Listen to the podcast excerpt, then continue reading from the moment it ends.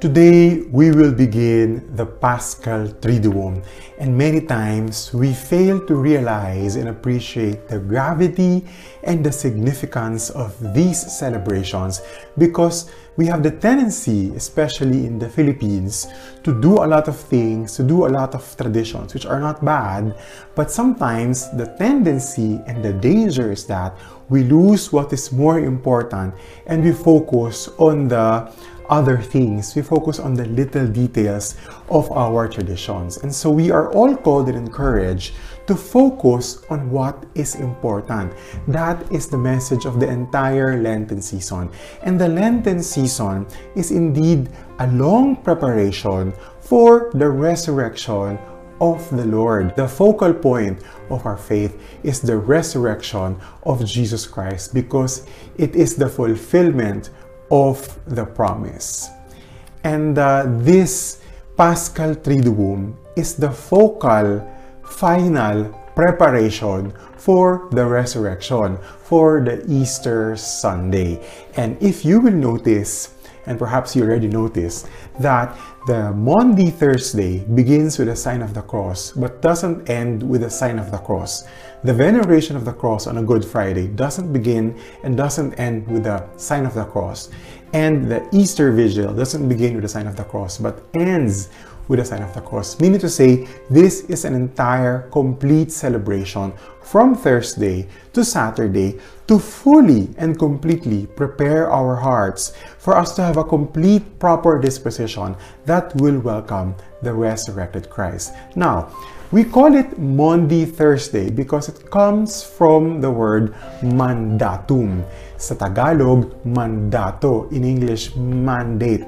Um, and because in the Gospel of the Maundy Thursday, where we will hear the ultimate mandatum, which is to love one another.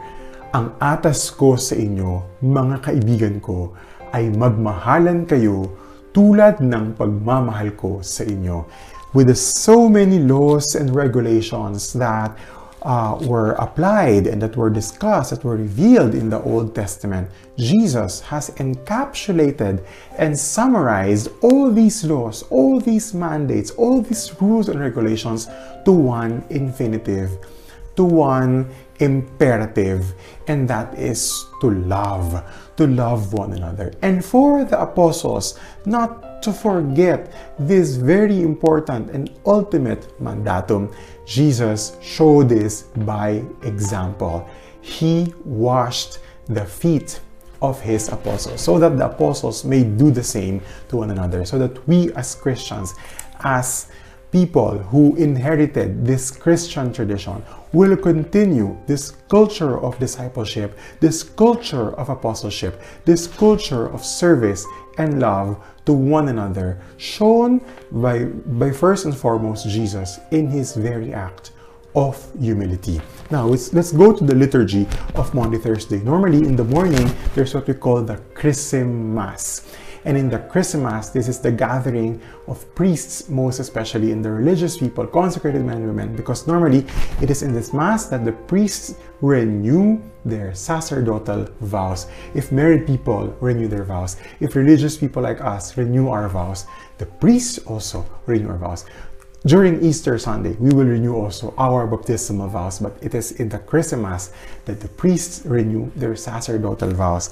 And it is in this Mass that the chrism, the holy oil that is used in ordinations, that is used also for the, for the healing of the sick, um, this, these are blessed because it shows the sign of God's solidarity and presence to His people. And then in the evening comes the the celebration, the memorial of the washing of the feet and of the Last Supper. We will sometimes focus on the details of who are the apostles, the drama of everything that uh, it is when Jesus revealed that um, he will be betrayed by one of the apostles. Sometimes we tend to look only onto these little details, but let us focus on one aspect of the liturgy, whereas the priest as well as Jesus remove these garments. So the priest will remove his chasuble and then he will put another simpler garment for him to be able to wash the apostles, the feet of the apostles. And then after the washing of the feet, just as Jesus put back his garments, uh, continued with the celebration of the Last Supper. Whereas the priest also, after the washing of the feet, will put back his garments for the celebration of the Last Supper. This is a beautiful um, gesture because it shows um, and it signifies the importance of removing, removing these garments for uh, Christ to be able to offer the sacrifice. And we will know that the following day, Christ was also be stripped of his garments before his crucifixion. That these removals, these these detachments, you know, these detachments will be will be aiding Christ, will be aiding the priest to be able to, to do his acts of service to his apostles and eventually to mankind. And this is such a beautiful, beautiful celebration because it is in the Maundy Thursday Mass that we will really recall the, the summary of our vocation, and that is to love one another. And so, um, as you, as we uh, celebrate this uh, Maundy Thursday Mass in a little while, let us be reminded of this ultimate mandatum, whereas we are called to love one another, whereas we are called to, to detach ourselves from certain things, to remove certain um, garments in our lives, the clutter from our lives, so that we may be able to be free to serve and to love God and one another in the Holy Mass, maybe you may want to ask yourself, how will I be able to incarnate this mandatum in my life? And which garments do I need to remove so that I may be able to freely serve and love?